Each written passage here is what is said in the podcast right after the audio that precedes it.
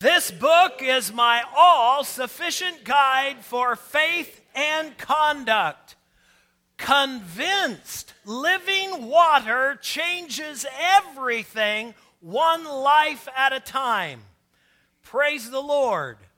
We are continuing in a series on the power of God. Continuing in that, and we are specifically during these last few weeks been focusing on obedience. Obedience is a very powerful way that the uh, power of God works in our lives. I'm not getting anything, guys. And I'm actually have it on. There it is. so we're talking about the power of God, and we're talking about it uh, being unleashed and unlocked in your life. And one of those ways that that happens is through obedience. There we go. through obedience. Now, obedience, although it sounds like something that is uh, old fashioned, it sounds like something that's boring, it sounds like something, I promise you, just the opposite is true.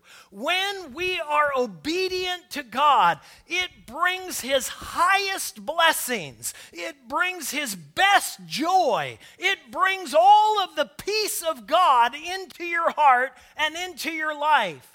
And so, uh, when we're talking about obedience, please understand that it's a very powerful, powerful thing as you look at what it is doing in your life and how it is that you are serving the Lord. Through obedience comes blessing. You can be loved by God, but it doesn't necessarily mean that you're blessed by God because blessing comes through obedience.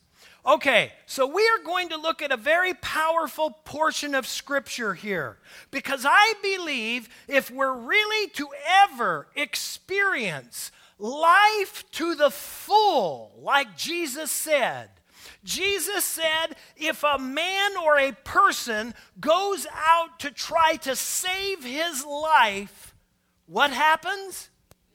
You will. The very thing that you go looking for, and I believe it's not just, uh, by the way, yes, you will lose your life for eternity, and that's a, that's a bad thing.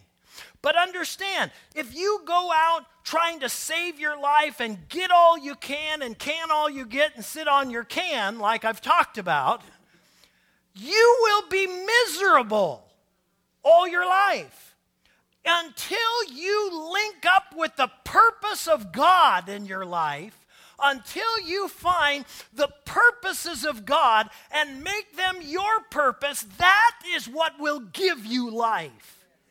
That is what will encourage you. And so, as we look at being obedient to God, we're going to look at one of the uh, most, uh, other than Jesus, a man by the name of Saul had a conversion. And through the conversion, where he met Jesus face to face, we read two thirds of the New Testament, the Holy Spirit wrote through him because he was obedient. And as you look at the life of Paul, it was filled with all kinds of trials and troubles, yet victory after victory, and his joy exceeded. That's the kind of living I want to have. So let's look at Acts chapter 26. We're going to look at Acts 26, and we're going to look at 15 through 20. 15 through 20. I'm reading out of the NASB, and if you want to follow along, you can there. And, gentlemen, if you'll forward that as I read, that would be great. Uh, let me just preface this just a little before we uh, go reading here. This passage of Scripture is where the Apostle Paul, who was Saul, is explaining to King Agrippa what his conversion amounted to or what it was like. And so he was talking about who he was before Jesus and then now who he is after Jesus. May I tell you that we have a testimony, each and every one of us. Just like Paul, you have a testimony of your life that is prior to Jesus and after Jesus. Or we're still in that spot where we're trying to make a decision whether we're going to surrender to Jesus. But in this, that's where we pick it up. Paul is talking about what happened to him when Jesus appeared to him, and we pick it up there at verse number 15. And I said, Who art thou, Lord? And the Lord said, I am Jesus whom you are persecuting. But arise and stand on your feet, for this purpose I have appeared to you to appoint you a minister and a witness, not only to the things which you have seen, but also to the things in which will appear to you. Now, I want to stop right there because I want to talk about a couple of key words that you see that I have highlighted and underlined for you. By the way, if my ushers can get ready, if you can come now, uh, one of the things I want to explain to you in the purposes of why and how we do church at North Lake Church. If you don't have one of these little cards about our core values and the why we do church and how we do church, just slip your hand up as the ushers are coming. If you just want an extra one, just slip your hand up. I'm going to reference this because one of the references that I want you to look at is the why. Why do we do church? And we say it every Sunday. And the reason we say it every Sunday is because this is the purpose of uh, you and I being here. And I will make it stronger than that. Until you find your purpose being right alongside the purpose of God, you will be very unsatisfied in this world. When you get on page with the Lord, everything changes. So you see, it says, For this purpose I have appeared to you to appoint you a minister and a witness. And we read that and we immediately say, Well, he's talking about Paul, not me. Well, he is talking about Paul but I am going to show you as we go through Scripture, and we're going to read more of it today than we normally do, that this call that Saul, who turned into the Apostle Paul, had was not just for he alone, it was for every believer who called upon the name of Jesus. This power that worked through Paul, this Holy Spirit that indwelled him, is the same Spirit that lives in you and I today. It is the same one that lives in us and gives us power to be witnesses for him. And so that is why we put the words convinced. We, we say it every Sunday convinced See, I'm not just moved. I'm not just, well, I kind of think that Jesus touched me once. I am convinced that Jesus Christ is the Son of God. I'm convinced He has changed my life. I am convinced He is the only way to salvation. I am convinced that He is coming again. I am convinced that until He comes, I must do all I can uh, for His glory. The word convinced means I have a conviction about it. It means it's moved me to action. And so, what am I convinced? The living water. Who is the living water? Jesus Christ. He changes everything. We sang it this morning. Lord, when your spirit is here, everything changes. One life at a time. God has given us a mission. And it's not for us to just have potlucks. It's not for us just to get together and say, wow, I feel better about myself now that I've come. It's about saying, Jesus, there are people that still aren't part of your kingdom.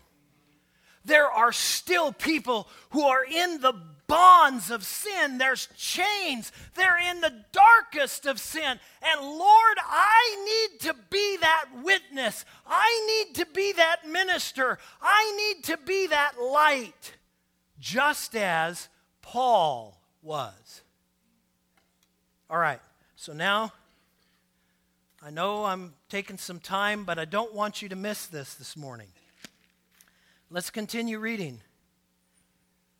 Verse 18, 17, and 18. Delivering you from the Jewish people and from the Gentiles to whom I'm sending you, to open their eyes so that they may turn from darkness to light and from the dominion of Satan to God, in order that they may receive forgiveness of sins and an inheritance among those who have been sanctified by faith in me.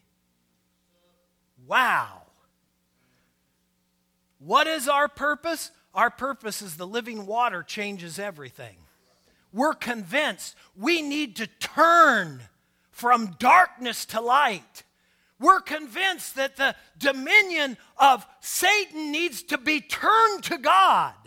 We're convinced that there is forgiveness of sins and people need to know. Amen?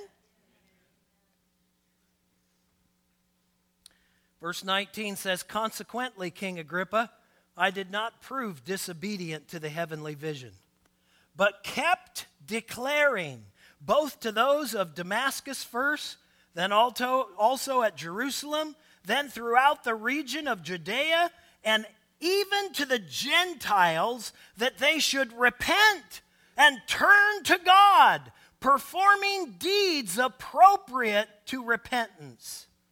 Whew. Wow, imagine that. Religion that actually moves you to something other than sitting. Religion that moves you to something other than pontificating. What does that mean? That's a big word to mean that sit around and talk about the great things of God. Now, understand, I love the good things of God.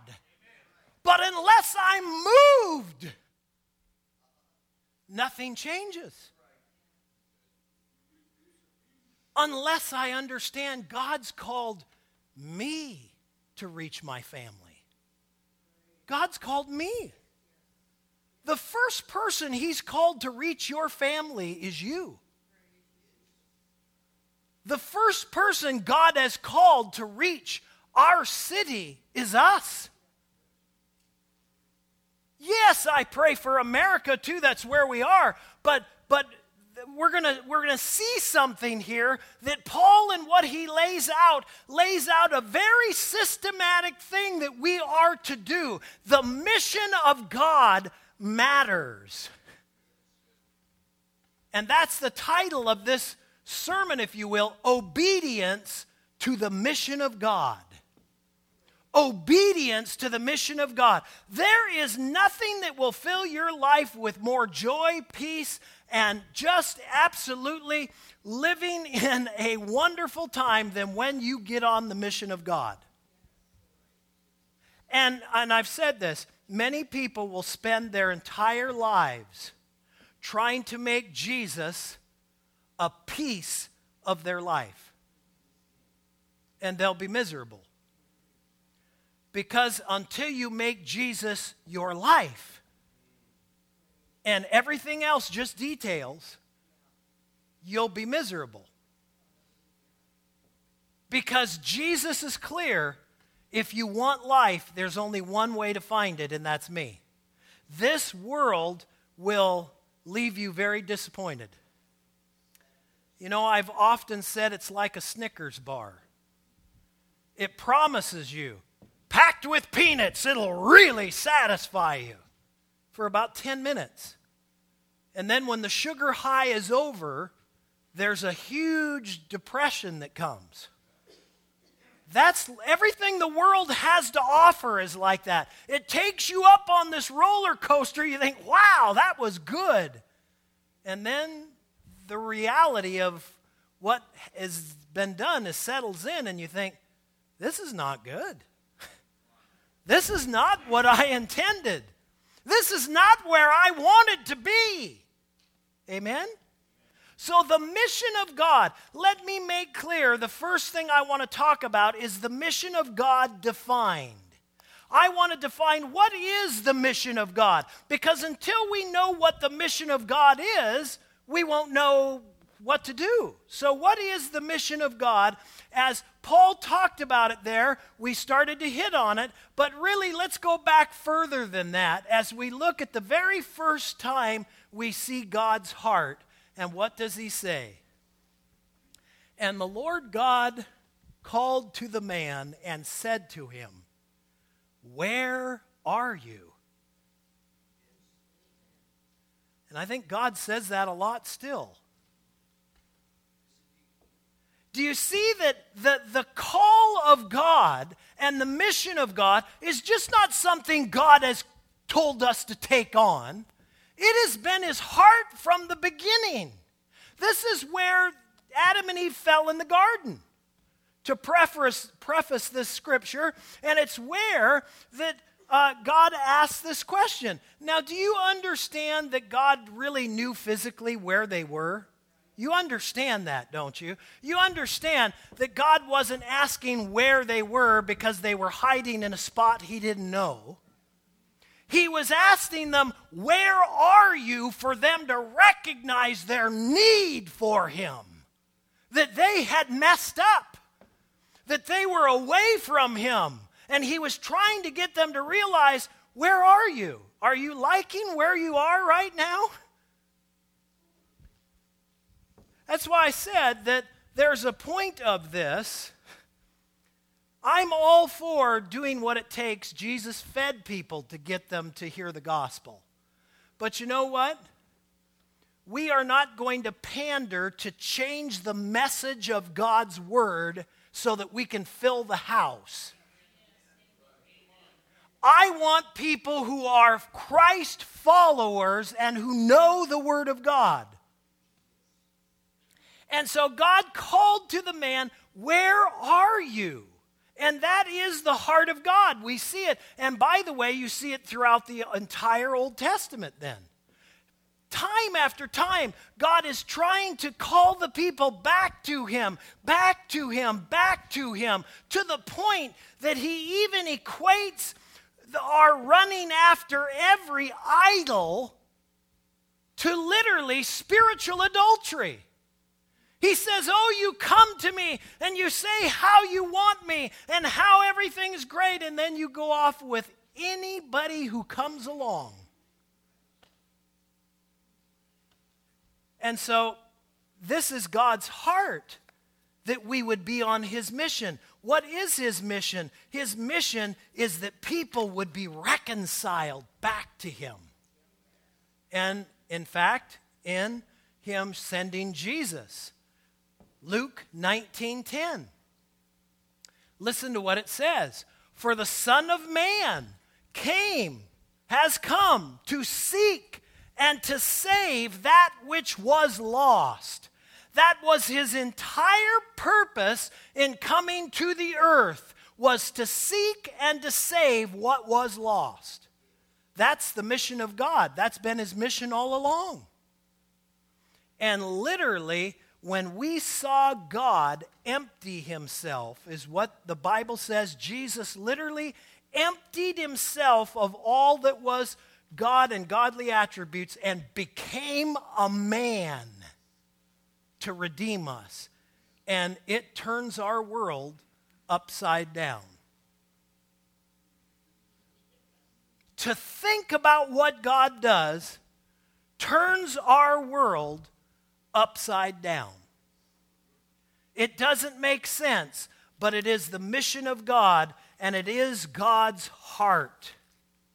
So, if that is, in fact, the mission of God defined, if it is that God is looking for everyone who is lost, then the question must be asked what is then our call to be missional? If I am to be on God's mission, am I meeting the call to be missional? And that's what Paul was talking about when he talks about to Agrippa. He says, I did not be disobedient to that. I said, Yes, Lord, and I began being missional. I began saying, Yes, Lord, I will be that missional person wherever I go. Now, as we look at this, again, we may say, because I, I believe this is really how we have portrayed ministry in the church in America. And I believe that not that God doesn't do great things through obedient servants, but understand all of us are servants of God. There are no big I's and little U's in the kingdom of God. We're all equal in the cross as we come. We all have the ability to be filled with the power of the Holy Spirit. This is the greatest thing that ever happened that when Jesus went back to the Father after his resurrection, he sent the Holy Spirit. No longer like in the Old Testament where the Holy Spirit just came on a few people and did great things.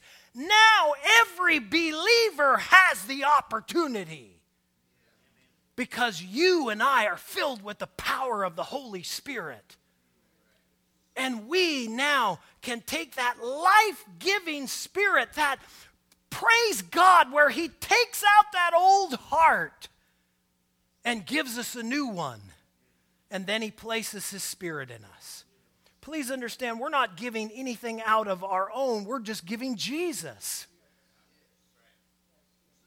And that's what Paul was doing as he explained his testimony to Agrippa. He was saying, Look, I was persecuting Jesus before the whole thing. I was out there killing people who followed him until God got a hold of my heart. Then if we have any question that this call to be missional uh, is not just a few, I, I know that sometimes the way that we've set the kingdom of God up in America sometimes seems like, well, God, you've given your power to an elite few, and I'll just come and just be thankful to be a part. Now, I thank God for people like Billy Graham. Praise the Lord. And I am so charged about Franklin Graham stepping into those shoes. I thank God for every every person that God has given a platform to speak the kingdom of God. That's influence, and I praise God for that. But that influence was never for the church to come and just sit. That influence was for the church to be charged and go out and change the world. To come and be changed, hear the word of God, and then take it and disperse it to those that are out. And so, this is what Jesus said to his followers after the resurrection. John chapter 20, verses 20 through 22. John 20, 20 through 22. Jesus is speaking to his followers, and this is what he says to them. After he had said this, he showed them his hands and his side. The disciples were overjoyed when they saw the Lord. Again, Jesus said to them, wasn't the first time Jesus said it, Peace be with you. As the Father has sent me so I am sending you. Do you see that? Jesus is saying, guys, I now have done what I was called to come do. Now the Father is sending you. And with that, he breathed on them and said, Receive the Holy Spirit. Wow. So, in that, now, if we stop there, though, we might be able to have someone who may argue, well, but the call really fell to Jesus and then to his disciples. And so, really, you know, we just, we need to come, we need to be a part, but we don't really need to get wound up about people who are lost. I hope God saves them. No, listen to what the word of God says and Paul speaking to us in 2 Corinthians chapter 5 verses 17 through 20.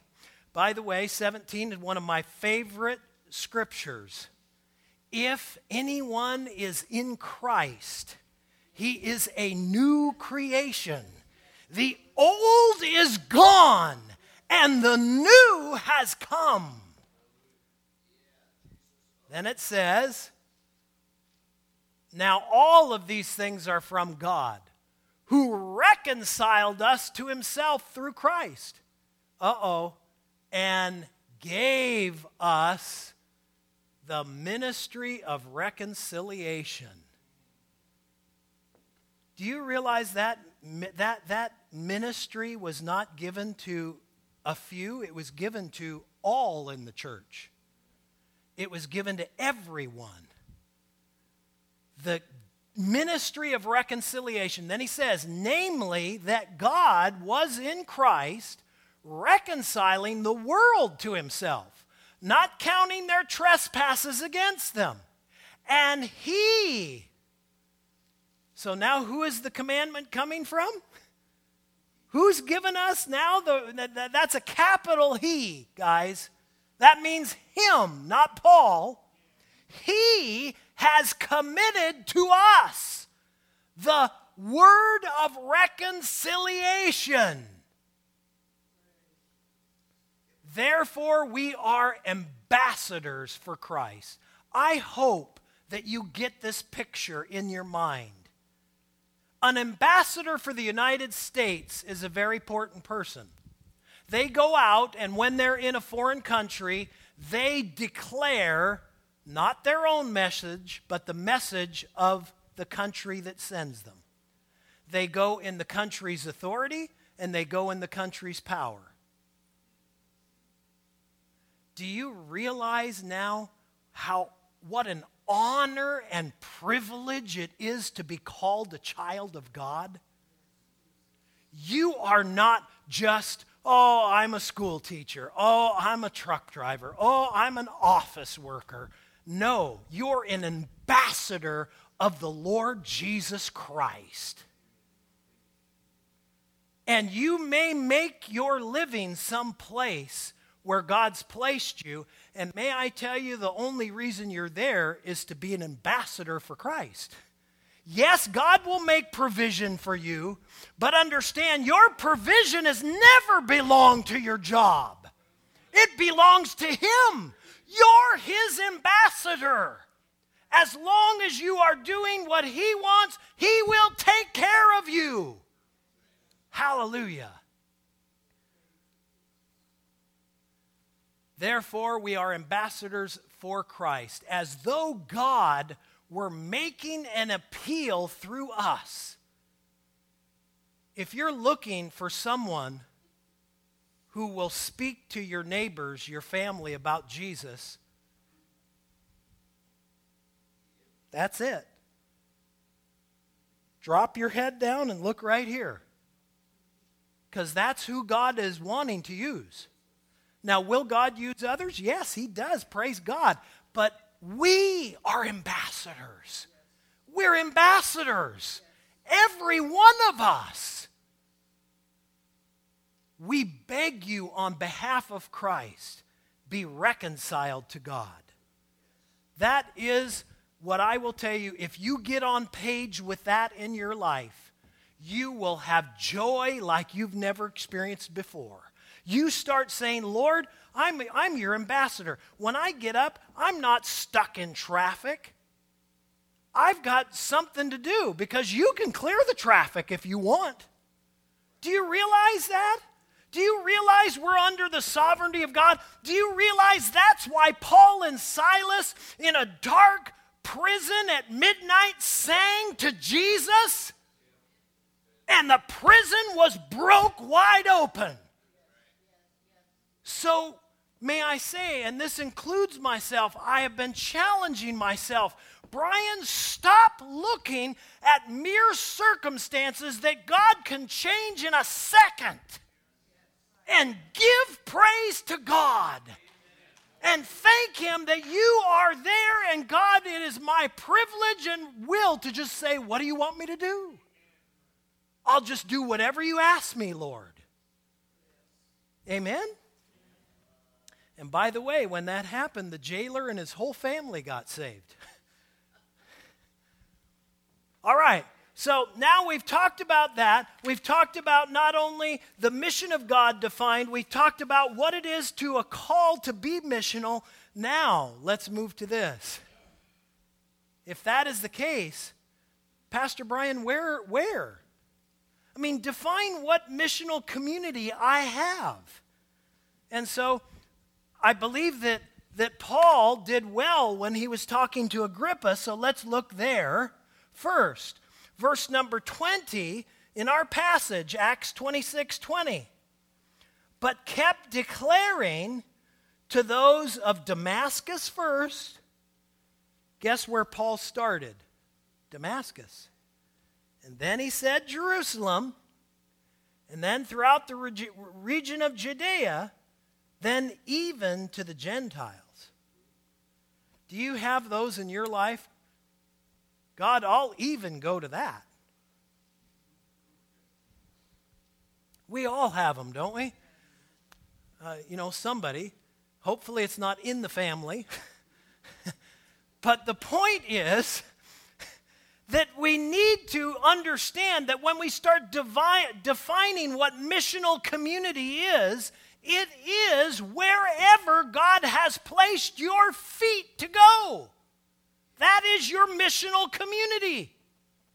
If he's placed you here in Clark County, whether it be in Washougal or Camas or East Vancouver or wherever it is, that's your first missional community. That's where you start defining it. Lord, let me be an influence there. And by the way, for us, may it start even, even sooner than that. May it be God, first of all, if I'm ever to be a witness to my neighbor if all I'm doing is being unchristlike to my family and kids and my coworkers, how will I ever reach my neighbor? If they look at me and they see not an ounce of Jesus during my work week, how are they ever going to respond when they come on Sunday morning and see me raising my hands in church? They're going to say, that doesn't look good. So we have to understand that our missional community is wherever God has placed us. In the Great Commission, Jesus gives an incredible statement here. And Jesus came to them and spoke to them, saying, All authority has been given to me in heaven and on earth. Aren't you glad that He's sending you as an ambassador, not out there on your own? Do you realize he said, All authority in heaven and on earth has been given to me? If you're in a jam for Jesus, that's a good thing. He can get you out of the jam. Amen? So he says then in 19, Go, therefore. And if you look at that word in the Greek, where it is, it is defined, go, it literally means as you are going out living your life.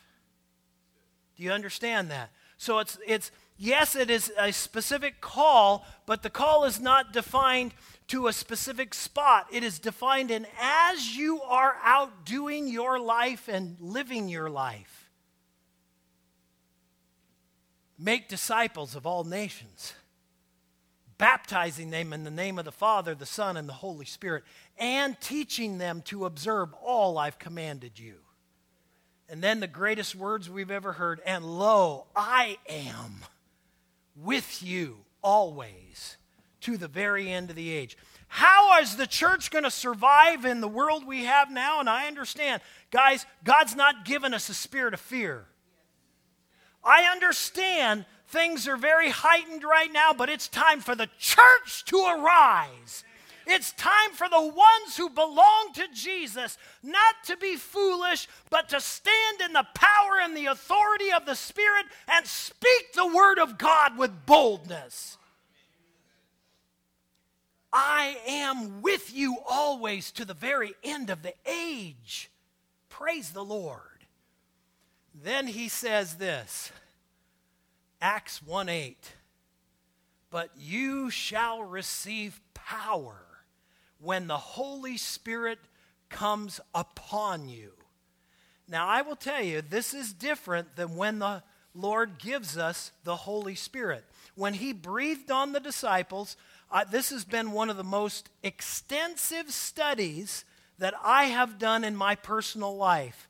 The difference of where Jesus breathes on them, that I gave you that verse, John 20.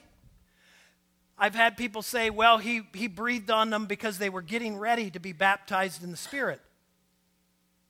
Nowhere in Scripture does Jesus do something and it says he breathed on them and not have something happen they receive the indwelling of the Spirit.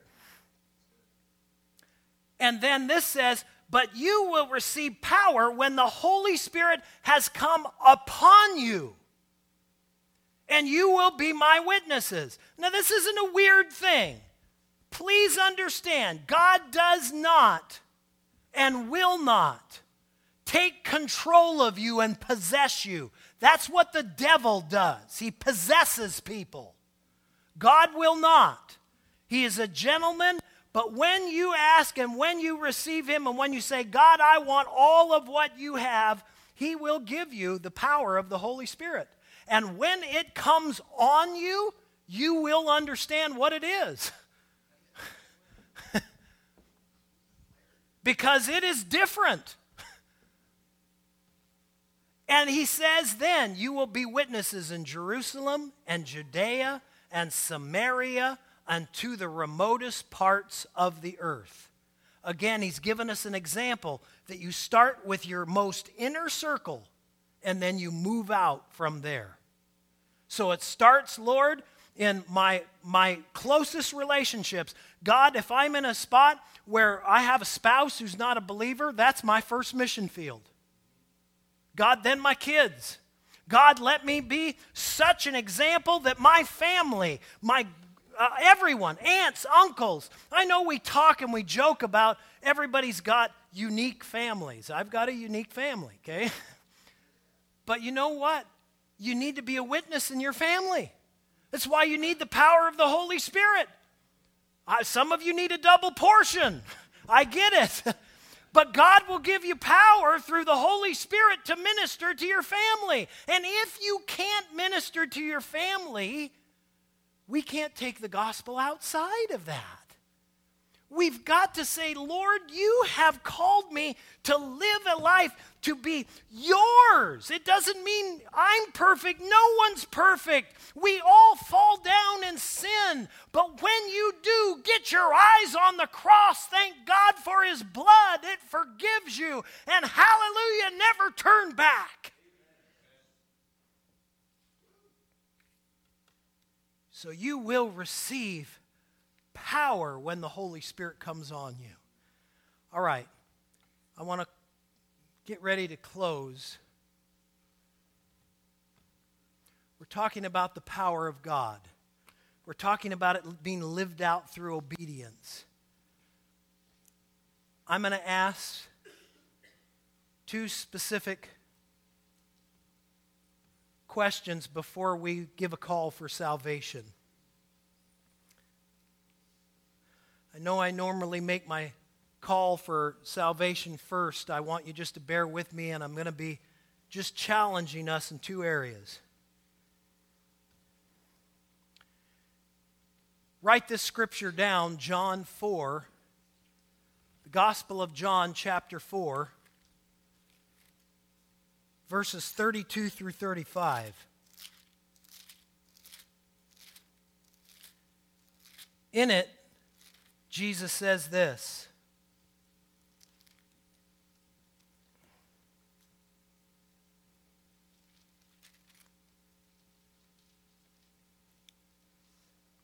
I have food to eat that you do not know anything about. The disciples, therefore, were saying to one another, No one brought him anything to eat, did he? Jesus said to them, My food is to do the will of him who sent me and to accomplish his work. What was his work? It was the mission of God, that all that would come to God would come. Then he said this do not say, Four more months and then the harvest. Behold, I say to you, lift up your eyes and look on the fields. They are white for harvest. Jesus was saying, Get your eyes off the physical harvest. I understand there's seasons with that. There are people who are ripe for Jesus around us that need to come. He said, Lift up your eyes and recognize it. And that's what he was talking about. So I'm going to have you bow your head with me, and I'm going to ask a couple of questions.